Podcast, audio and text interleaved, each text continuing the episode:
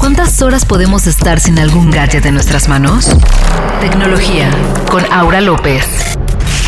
Muy buenos días, espero que se encuentren bien este martes 22 de diciembre, a unos días de que llegue Navidad y a otros pocos de cerrar este 2020. Vaya que ha sido un año inesperado. Como saben, desde marzo nuestra vida cambió con la llegada del COVID-19 y aunque a estas alturas muchos nos preguntamos si algún día volveremos a lo que conocimos como la normalidad, es un hecho que no tenemos respuesta. Y si bien es probable que muchos andemos bajoneados, angustiados o tristones por las fechas y por la situación que vive la humanidad y el país, pues también es importante aplicar frases de aliento que de algún modo nos ayudan como una de mis favoritas que es, esto también pasará. Así que, viendo el lado positivo, tecnológicamente hablando, bien dicen por ahí que de las crisis también salen oportunidades y eso es algo que hemos visto en México y en el mundo este año. Así que hoy este espacio lo quiero dedicar a la tecnología que iba a tardar varios años en despegar y que su uso aumentó tras la crisis sanitaria. De hecho, muchas de estas nuevas actividades, entre comillas, llegaron para quedarse. Les platico cuáles son. 1. Compras en línea. Si bien el comercio electrónico lleva décadas de existir, lograr convencer al usuario de meter su información privada y datos bancarios para hacer compras en Internet no era tarea fácil. Por un lado, existen muchas formas de hacer fraudes en línea y por otro, la idea de esperar que un producto llegue a casa según en el momento en que la tienda lo decida no sonaba igual de atractivo que ir a un lugar y comprar algo. Sin embargo, no tuvimos opción y no solo los usuarios, pues también los negocios de cualquier tamaño tuvieron que entrarle al mundo digital en un abrir y cerrar de ojos. Montar sus tiendas en línea, incluir métodos de pago con tarjetas de crédito, PayPal, transferencias bancarias o pagos en tiendas de conveniencia y armar una buena logística de distribución. En negocios grandes sabemos quién es el rey y en los comercios locales, desde tiendas para entregar quesos o papelerías, por mencionar ejemplos, tuvieron que subirse al mundo de las redes sociales, los grupos de Facebook y WhatsApp, además de encontrar la forma de vender sus productos. La buena noticia es que esto ayudó, en cierto modo, a que la gente creara sus propias comunidades y también sus redes de apoyo al comercio local.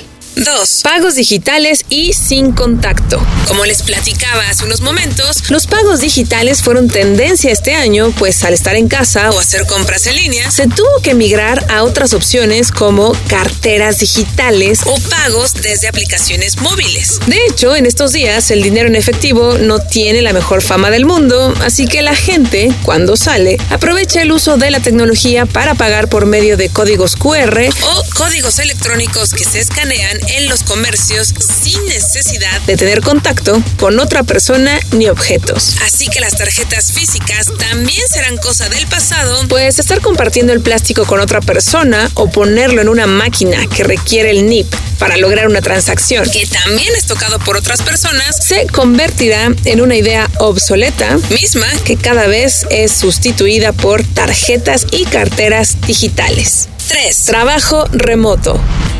Esto sí fue una novedad para muchas industrias, a pesar de que desde 2010 se hablaba de la consumerización de la tecnología, pues la llegada de los teléfonos inteligentes hicieron que los empleados hace años buscaran la facilidad de trabajar en cualquier lugar con cualquier aparato. Y si bien no todos los trabajos están hechos para hacerse en casa o sin estar presencialmente en el lugar, muchas empresas tuvieron que migrar a esta tecnología. Tan es así que la palabra del año, según Google, fue estás en mute o estás en silencio. Pues surgió un auge por el uso de plataformas de videoconferencias como Zoom, Google Hangouts, Cisco Webex, Microsoft Teams y Facebook Rooms. También aumentó el uso por herramientas de colaboración, tecnologías en la nube, redes virtuales privadas y tecnologías con reconocimiento facial. Y si bien las empresas se dieron cuenta que además de reducir costos, sus empleados trabajan más desde otro lugar ajeno a la oficina, es muy importante recalcar la frase ¿a costa de qué?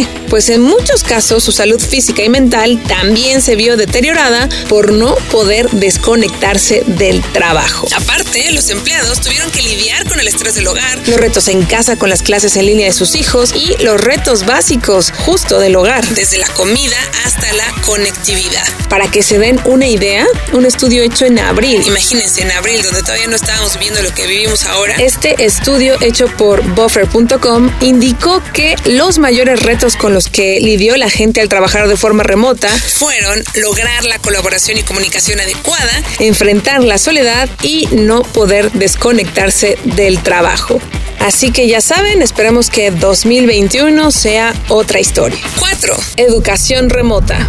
Muchos de ustedes lo saben, padres, maestros, tíos y tutores vivieron esto en carne propia sin entender exactamente cómo sería poner a los infantes y adolescentes frente a un monitor desde temprana edad. Tema que antes de la pandemia generaba discusiones acaloradas sobre el uso de la tecnología en los niños y que ahora, en tiempos de pandemia, es la norma a seguir. Pues bien, las escuelas privadas también optaron por aprovechar el uso de Internet y plataformas mientras las públicas usaron la televisión. Pasa en México, que existen muchos Méxicos, algunos alumnos tienen varios dispositivos electrónicos en sus hogares y otros tuvieron que organizarse o de plano saltarse la escuela por no contar con la tecnología necesaria para cada integrante de la familia. Y esto también aplicaba en sector universitario. Y el tema, pues como bien saben, seguirá para el 2021. Tecnológicamente hablando, en un futuro también se habla de clases en realidad virtual o realidad aumentada, pero todavía falta un rato para eso, al menos en nuestro país. Por otro lado, los cursos gratuitos o de paga también tuvieron todo su auge este 2020 sin importar la edad.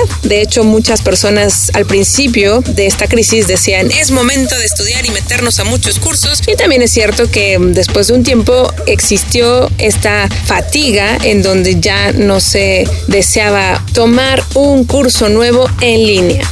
5. Entretenimiento en línea. Levante la mano quien extraña ir a conciertos presenciales, salas de cine y teatro o simplemente ir a un lugar y probar bebidas exóticas. Sí, yo también. Pues sin duda, este año también transformó la industria del entretenimiento. Plataformas como Netflix, Amazon Prime, Apple TV, HBO la están pasando mejor que la industria cinematográfica y tan es así que, por ejemplo, los éxitos de taquilla migraron a la pantalla chica. Para que se den una idea, la nueva película de Pixar que iba a ser un éxito en el cine, que se llama Soul, estrenará en unos días en la pantalla chica a través de Disney Plus. Sin embargo, otras industrias como la del espectáculo han sufrido pérdidas millonarias. Si bien existen muchos artistas que empezaron a hacer conciertos virtuales, es un hecho que la experiencia no es la misma. Pero eso no impide también que museos, eventos deportivos, artísticos y musicales e incluso obras teatrales tengan un espacio en Internet. Que nos gusten o no,